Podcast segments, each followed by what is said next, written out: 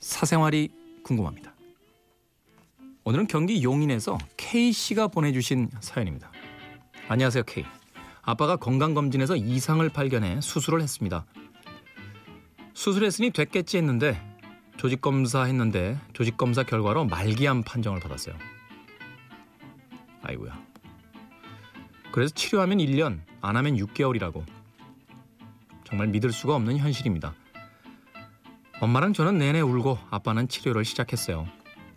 하루는 제가 아빠 곁에서 자는데 좀 무섭더라고요. 병원이니까 무슨 일이 당장 생겨도 문제는 없겠지만 얼마 후에는 없는 사람이 되겠구나. 아빠는 그렇다 쳐도 엄마는 어떻게 하나 싶고 사실 엄마 걱정이 제일 많이 됩니다. 남동생은 결혼했고요. 저도 내년이나 내후년 결혼을 생각하고 있고요. 제가 결혼을 하든 안 하든 지금 따로 살고 있는지라 다시 같이 사는 게 맞는 걸까 싶기도 해요. 다정한 모녀지간은 아닙니다만. 저는 어떻게 하면 될까요? 딸로 뭘 해야 할까요? 제가 다 컸고 제 앞가림은 잘하고 살고 있지만 그래도 아빠가 없다는 거. 그래서 엄마가 혼자 남게 된다는 것을 받아들일 수가 없어요. 엄마가 지칠까봐 걱정도 되고요. 남은 시간 얼마가 남은 건지도 모르지만 뭘 어떻게 해야 할까 모르겠습니다. 경기도 용인에서 K 씨. 네.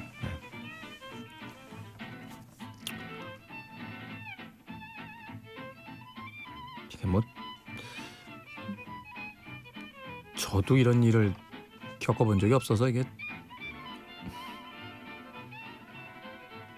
뭐라고 드릴 말씀이 없네요.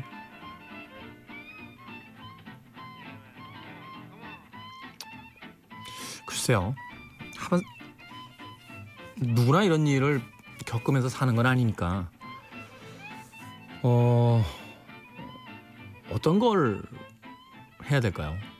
시간을 많이 보내는 게 일단은 중요하겠죠. 그렇죠? 그리고 가족들끼리 뭔가를 자꾸 추억을 남기는 것도 중요할 것 같아요. 물론 이게 제가 너무 생각으로만 하는 이야기일 수도 있겠습니다만 영원히 살 수 있는 사람은 없잖아요. 제가 방송 중에 가끔 그런 이야기 해요. 아마 세계의 최고령 노인분이 150살이 안 될걸요? 그죠? 그 이야기는 불과 150년 전에 이 지구 위에 있던 사람은 단 한 명도 없습니다. 우리도 지금 오늘 태어난 신생아가 있다라고 했을 때 물론 과학과 의학 기술이 얼마나 발전할지 모르겠습니다만 100년, 200년 후에는 지금 지구 위에 있는 그 어떤 사람도 살고 있지 않을 거예요. 제가 하고 싶은 이야기는요. 죽는다는 것에 대해서 슬퍼하기 시작하면 한도 끝도 없죠. 태어나면서부터 슬퍼하며 살아야 되잖아요. 있는 동안 행복하면 안 될까요?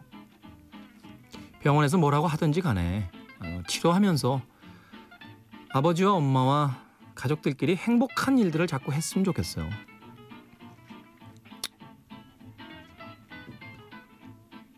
그거밖에는 우리가 할 수 있는 일이 없으니까. 아버지가 떠난 뒤에 엄마는 어떻게 해야 되냐고요? 그건 그때 생각합시다. 지금 그렇게 많이 생각하지 마요. 저도 사실 저는 뭐 그런 경우는 아닙니다만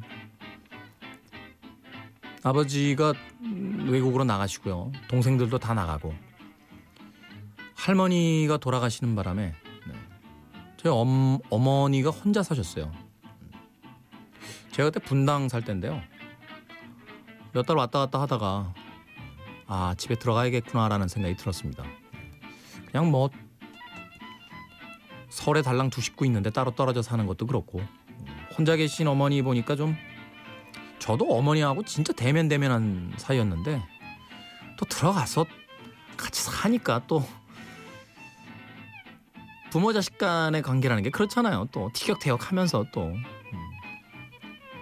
그 부모 자식 간의 관계는 참 웃겨요.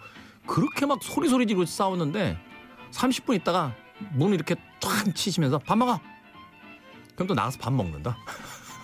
이거 이건 뭐야?